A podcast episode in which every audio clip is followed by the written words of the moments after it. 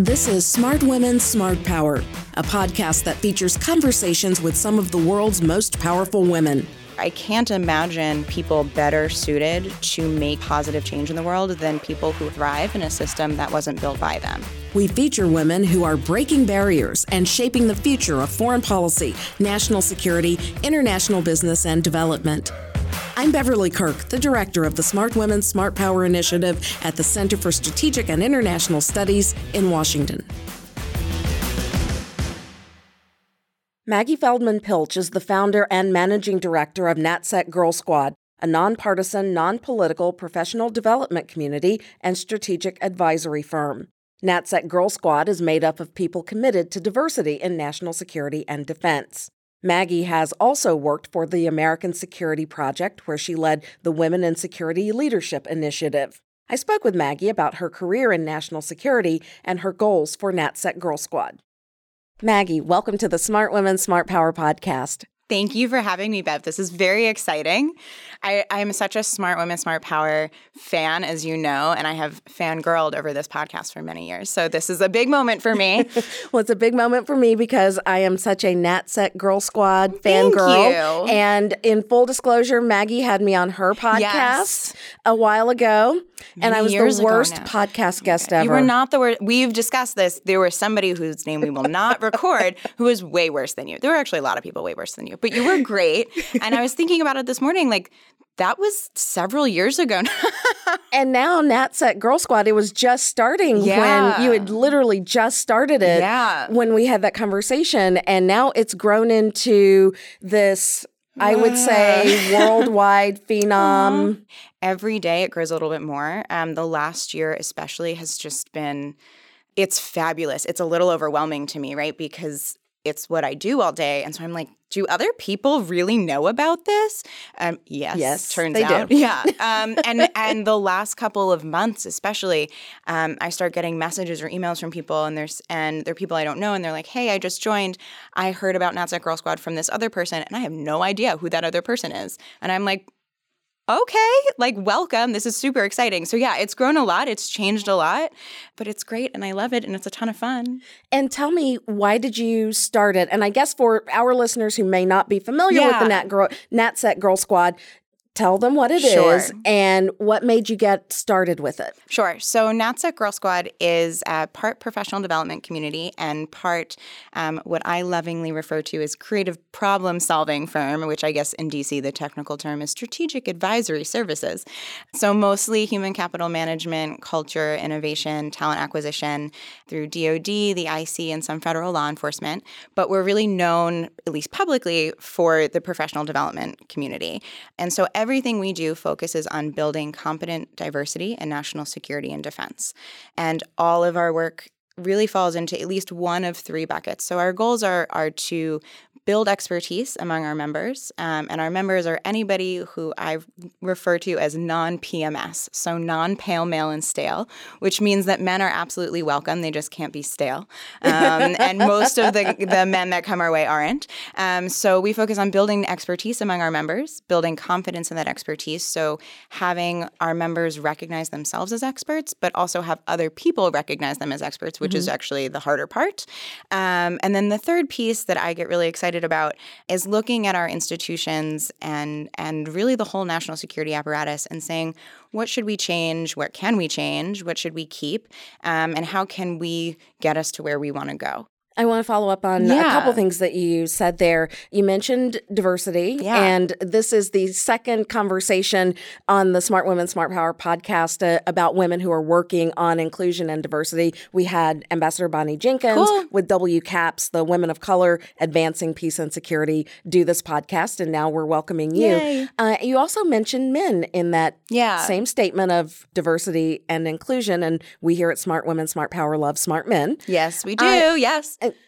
How important is it to make that known? I guess there's two ways to answer that question.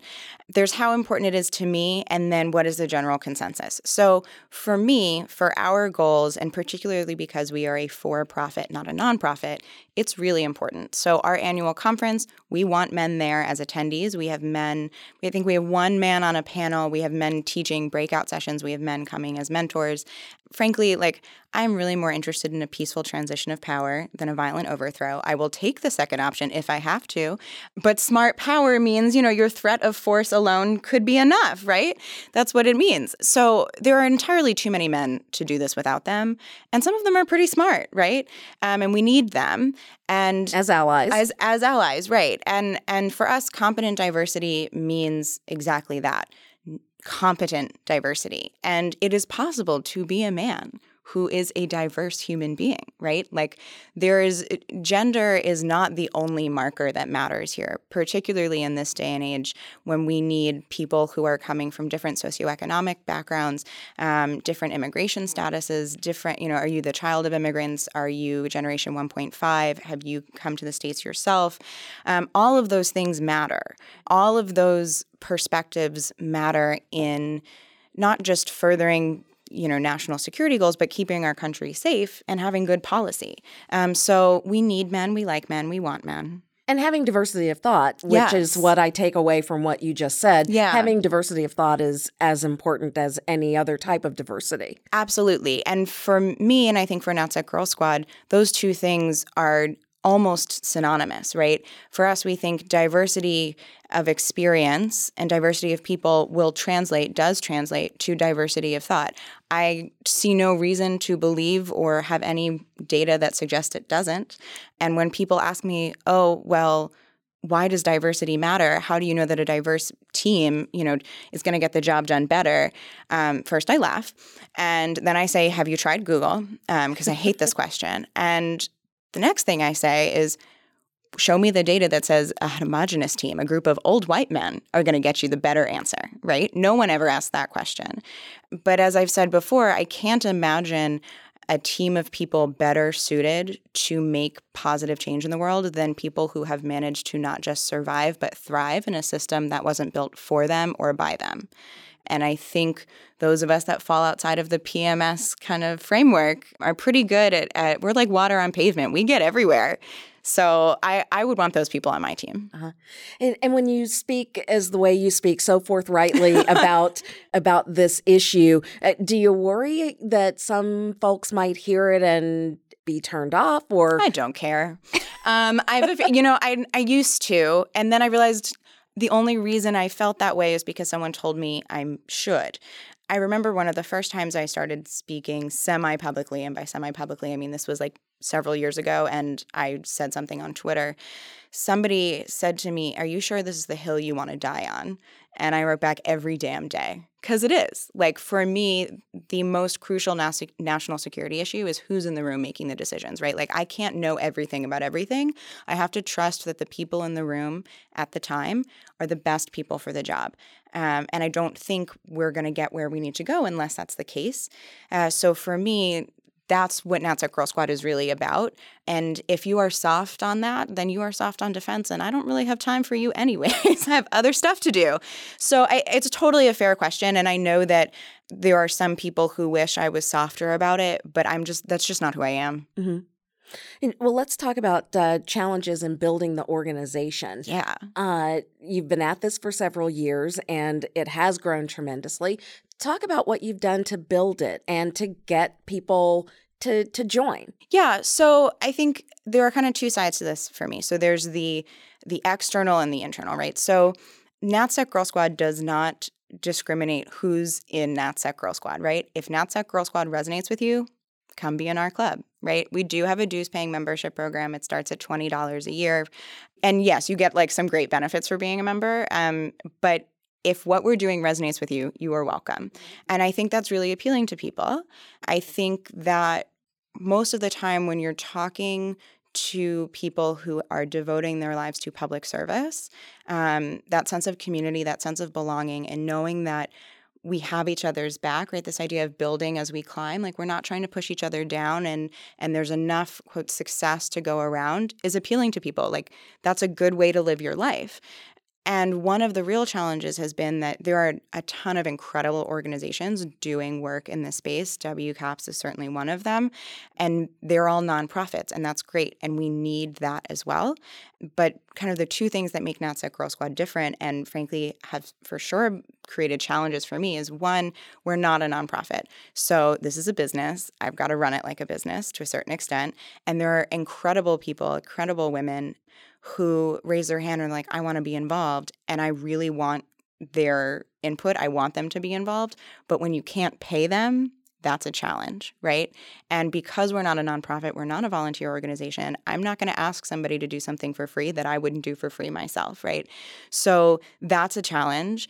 Um, and I would also say that social media, which is probably how a lot of people who have heard of us and are listening to this podcast are familiar with us, is actually a very small portion of what we do.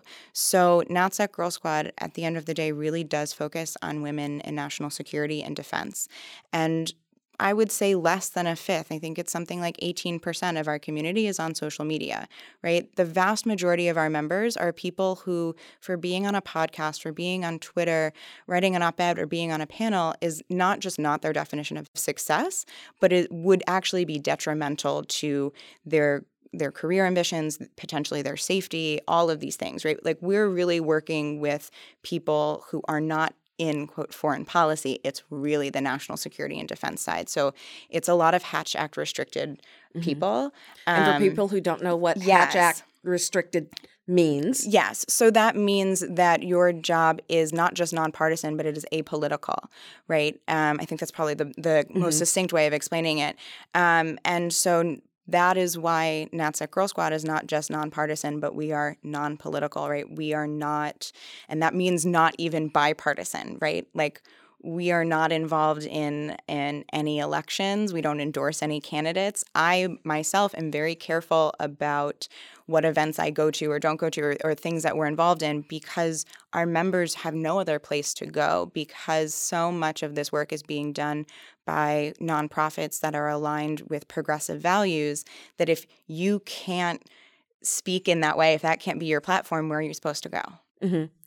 You mentioned benefits. Talk about what you get if you join NatSec Girl Squad. So there's this public side, like I said, of NatSec Girl Squad, right? All the stuff on social media. Um, and we have a free list serve that will always be free. It's called Open Source One because that's literally what it is. It's a reminder to people that, like, yeah, we screen sort of before you get on, but I can't promise you that there's not a Russian troll on there. So be mindful. But there's also a ton of other benefits that are way more private. So if someone buys a membership, we actually do a full like vetting process. And there are times where if we can't verify who you are, we'll either return your money to you or ask for additional information. Um, because we have a much more insular community where people share their resumes. Like we have a resume book. We work directly with employers. Um, we have kind of like a an emergency hotline, right? If something's happening at work and you need resources, um, we do anywhere from four to seven events a month, and we we used to open those up always to the general public. We still do as much as we can, but members always get first dibs on RSVPing. And as that community has grown, it has made it harder. Um, so, for example, an area that we focus on a lot right now is the intersection of personal style and professional life. Um, because when you're in a male dominated field, I think we can all relate to really thinking hard about what am I wearing today and how will people treat me based on what I'm wearing and how do I feel like myself but still fit in. Um, so we have a partnership with MM Lafleur, um, and we've done um, everything from small pop-up shop nights with them where you come you with a mentor and you have a conversation about what to wear and you can try on some clothes. We also did a huge event with Rent the Runway, um, a panel discussion on the same topic, and I think we opened that up to everybody at the same time with about 10 days notice and we had almost 300 people. Yeah we wow. yeah it was it was uh, big. It was big. It was great. We had about 300 rsvps we could only hold about 200 in the room so wait lists are great. Um, but yeah, so so there's this whole other almost like more intimate side and as we pilot programs that we will bring you know into federal government and mission driven organizations our members are the, are the guinea pigs. Mm-hmm. so they get first dibs on everything. But this is a topic that you've raised that people don't generally talk about in terms of oh yes. working in security and what you wear when you work in security and I hate to say that it's 2019 and we're having this conversation, but it's still something absolutely and and frankly like people think, whisper about behind right, closed doors. And it's the whispering that makes me crazy. And it makes me crazy for two reasons. One, I'm not into whispering about other people. Like if you've got some unless you're whispering really nice things, right? If you're fangirling, that's fine. But I'm not interested in, you know, speaking ill of other people, particularly other women, particularly about how they're dressed or not dressed, right? Like it's none of my damn business. But I also know that it's a source of a lot of stress and anxiety for women, for genderqueer people, for gender nonconforming people. And like it's it's important. Like the hardest part I think is we've created a dynamic where we're afraid of being taken less seriously for admitting that this is something we talk about and think about and matters. And the reality is is that you are still a kick-ass woman in national security or defense or federal law enforcement or foreign policy, diplomacy, whatever it is. And like, yeah, what you wear fortunately or unfortunately matters. And the first step really for NatSec Girl Squad is getting people to a point where we're not ashamed to talk about it. Mm-hmm. One thing that NatSec Girl Squad did earlier this year, and it's been quite a year for events on the oh, world yeah. stage, but people may not remember there was actually a government shutdown oh, that yeah. happened at the well, end of 2018 right. and went into early 2019, early January yeah. of 2019. And NatSec Girl Squad did something pretty I I don't want to say unique, but it was kind of unique. Yeah, you know, it's I almost forgot about this because it's been such a long year. Man. Yeah, so basically again, a large number of our community members are either in government, connected to government, trying to get into government, right? So they have a job in government right now. Mm-hmm. Their partner um, and somebody who that they also their household relies on for income is in government, um, or they're you know in the hiring process. So when the government shuts down, that's a challenge. right, because you do not get paid. You do not get paid. And the majority of our members are those again that are outside that PMS framework, right? So um, we're talking young women, young women of color, women in color, women of color, generally speaking, first generation Americans, first generation college graduates, people who don't historically have the same kind of safety net as others, and people who kind of statistically are more likely to be supporting a whole household. So missing a paycheck is not a, a joke. Deal. It's a big deal. Big deal. Um, and so the first couple of days of the shutdown, um, I started getting emails from people saying like, "Hey, do you have any ideas on either freelance jobs? Like, because I'm worried about missing a paycheck." And we started doing a little bit of ad hoc support that way, but quickly realized the need was going to be faster than we could one off freelance stuff for people.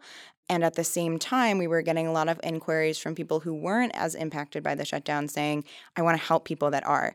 So we started just pooling money, just taking in money and then sending it back out and we gave away thousands of dollars. It, it, was the the at the time the largest movement of money NatSec Girl Squad has ever undertaken. Um, we hosted with the help of Raytheon and the Aspen Institute a resume review. There was that big snowstorm in the middle of the shutdown, right? right. So we um, we did a resume review all day that Saturday. People brought their kids because all of our events are always child friendly always. Um, so people brought their kids. We had resume reviewers, we had employers on site. Um, and one of the things I found so powerful and frankly really exciting to me is that we had an enormous number of men who stepped up. They gave money, they gave their time. And at that event in particular, um, there were several, one in particular, um, men who came, and he's a special agent in the FBI. He was furloughed himself, still working, but without pay, but said, you know what? Like there are people that that need this more than I do. So he spent his Saturday reviewing resumes, mm-hmm. even though he wasn't getting paid mm-hmm. and still working. Mm-hmm. I think it really showed me and our community like that this is the real deal like we are we are there for each other and we're in this for the long haul. So yeah, thank you for reminding me of that. Man, that feels forever ago, doesn't it? It feels a lifetime oh, ago. Old. and um, I I'm sad that we're running out of time because I could talk to you forever, but I I want to get in. What's next? Yeah. How do you foresee NatSec Girl Squad continuing to grow? And long term, what else do you want to do? That's my favorite question. So, our annual conference is coming up December 11th and 12th. Um, you should all come. It's open to everybody. It's two days here in DC, and it's not at all your standard think tank event. Um, no offense to CSIS, I love your events. um, but it's sort and of. I participated in last year's. Oh, that's right. And it, you were I was on great. a con- I was on a panel She at was great, conference. everybody. She was great. Um, so we're doing two days of panels, podcasts, keynotes, breakout sessions. We're going to have employers there. We're going to have the MM LaFleur Lifestyle Lounge. We're going to have mentors. You can get your resume reviewed. You can get interviewed on the spot. The FBI, the CIA, and NGA at least are all coming. It's going to be great. Um, so also at that ev- at, at that event. So backing up a little bit. Um, in the next couple of weeks, you guys will start seeing um, an email from me about a survey we're doing. So, we are working with our partner Guidehouse to formally survey our members, our community, our extended community, and find out for, from them, and again, in a formal way, what do you see as your challenges to entering the field, and what do you see as the challenges to moving forward. Um, we'll be presenting a kind of top sheet analysis of what we find from that survey at the conference and a full report in early 2020. Also, at the conference, you're hearing it here first, um, we're launching a tech challenge that will be backed by Guidehouse. Um, so, we'll be looking for about five teams of people, and we're looking for diverse teams um, to build us an app. So, NatSec Girl Squad is going to have an app. Um, it Very will, cool. yeah. So, it'll be a, a more concise way for our members, especially those off of social media, to communicate with one another, to communicate with me, to communicate with employers and other resources. Um, it will allow me to have kind of more quote, dynamic content, so I'll be able to like do videos and actually talk to people. Uh-huh. Um, and it'll just streamline so much. Um, and I'm starting the process of looking at you know pitch funding and like VCs and all of those things. So there's a lot VCs happening. meaning venture capitalists. Yeah. So if there's anyone out there that funds this stuff, cough cough, Melinda Gates, I'm looking at you. um, I want some of your billion of dollars, please. So yeah, I mean I have no business background, so we're winging it. It's gonna be great.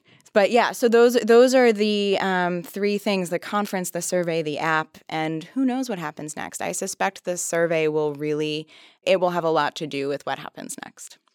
Maggie Feldman Piltch, thank you so much for joining us here on Smart Women, Smart Power. Thank you for having me. Subscribe to the Smart Women, Smart Power podcast on Apple Podcasts, Spotify, or wherever you listen to good content. Be sure to follow us on Twitter at Smart Women, and I'm at Beverly Kirk. Thanks for listening. See you next time.